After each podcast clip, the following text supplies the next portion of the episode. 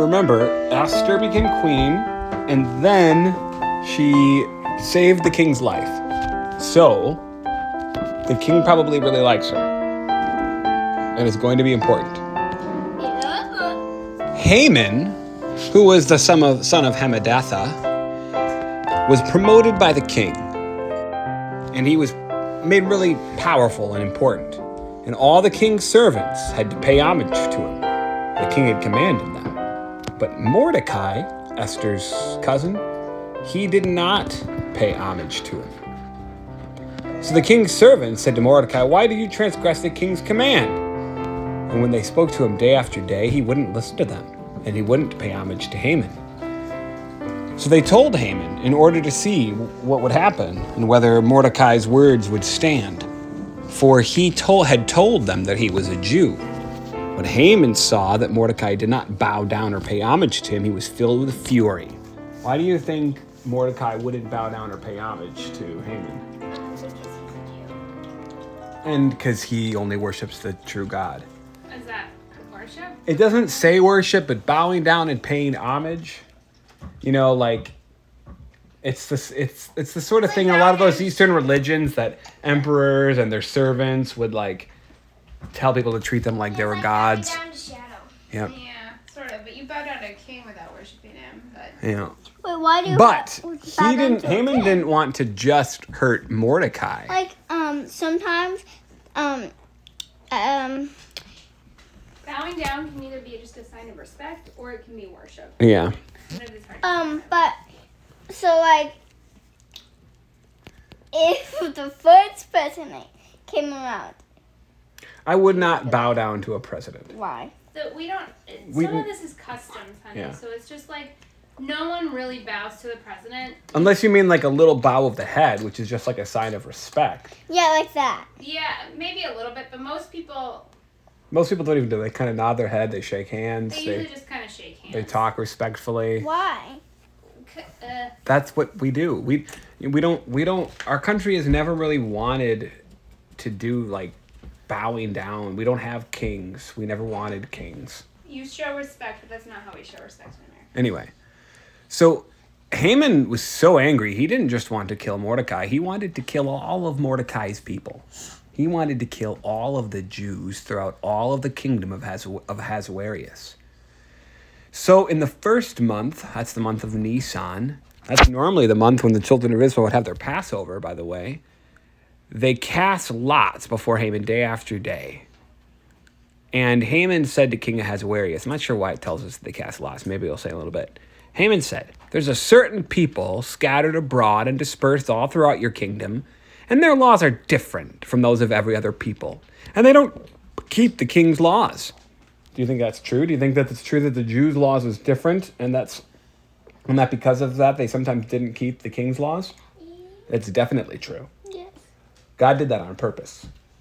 There were several things about the laws of the Jews that were different than the nations. And God did that to mark them as different from the other nations, as his people, as the people that the Savior was going to come from. And in particular, one, one thing that they wouldn't do is they wouldn't worship any false gods. Another thing they wouldn't do is they wouldn't work on Saturday. So there were lots of things about their laws that would have made them obviously different from other people. And that's the way it was supposed to be. That's true for us too.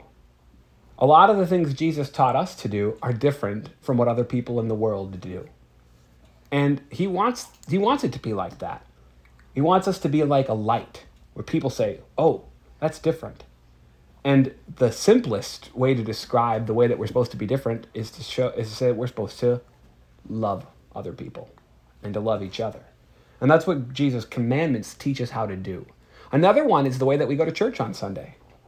You know, like a lot of our neighbors, some of them probably go, I'm sure some of them go to church on Sunday, but quite a few of our neighbors don't. So the ones that don't, well, do you think they probably notice that we do? Yeah. And maybe sometime that makes them think, why do they, why do they always go?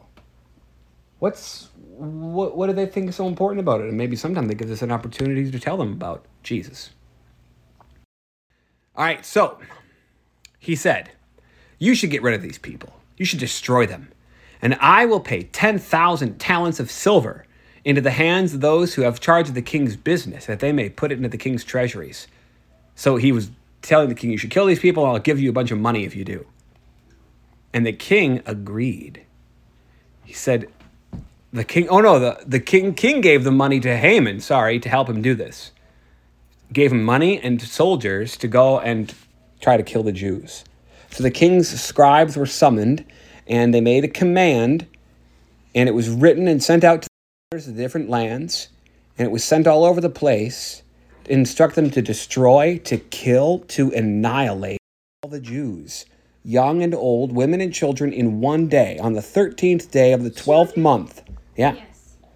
Yep, and to t- steal all their stuff. And this was sent out to all the places.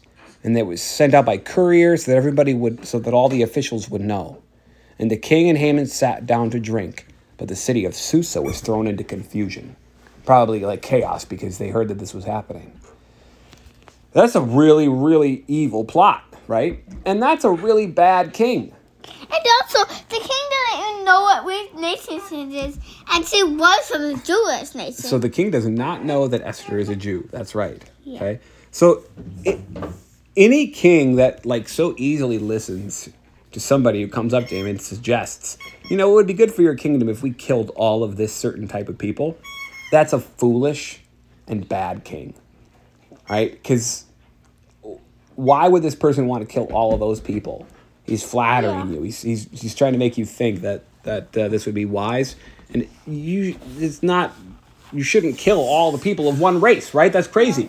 That's racism. By the way, this is extremely similar to something that one of the evilest people in the history of the world tried. Yeah, Adolf Hitler, right? This is exactly what Adolf Hitler tried to do. Who's Adolf Not Hitler? Adolf Hitler was a terrible person. He Yeah, was a dictator. He became the leader of. He basically took over by threats and violence, and also by tapping into the anger of the the people of Germany. He became the leader of Germany in World War in the time of World War II a big mustache. and he he did and he wanted to kill all the jews and all the gypsies and all he also wanted to kill all the black people. and he also wanted to kill anybody who had like like down syndrome or Dad. like mental disabilities of any kind or people who had any kinds of uh, other sicknesses like that me of when we um there was this. So we went to this parade thing, and la- and this was last year. The year before last year, um, you said that there was someone killing a bunch of people in the parade. oh yeah somebody did that yep that was really bad too there was a person who killed some people at a parade yeah It was not Like last year. You're right that he killed people. This was more evil because he just managed to kill a whole lot more people than the guy Mm-hmm. That he killed more people than are in your school. Now, when Mordecai learned about everything that had been done, he tore his clothes and put on sackcloth and ashes and went out into the city and he cried aloud with a bitter cry. And he went to the entrance of the king's gate. Wait, were they scheduled to or did he kill them? He scheduled, there was a date they were all supposed to be killed. Okay, so it hasn't happened yet. And in every province, wherever the king's command reached, there was great mourning among the Jews, fasting and weeping and lamenting. And when Esther's young women and her eunuchs came and told her, she was deeply distressed.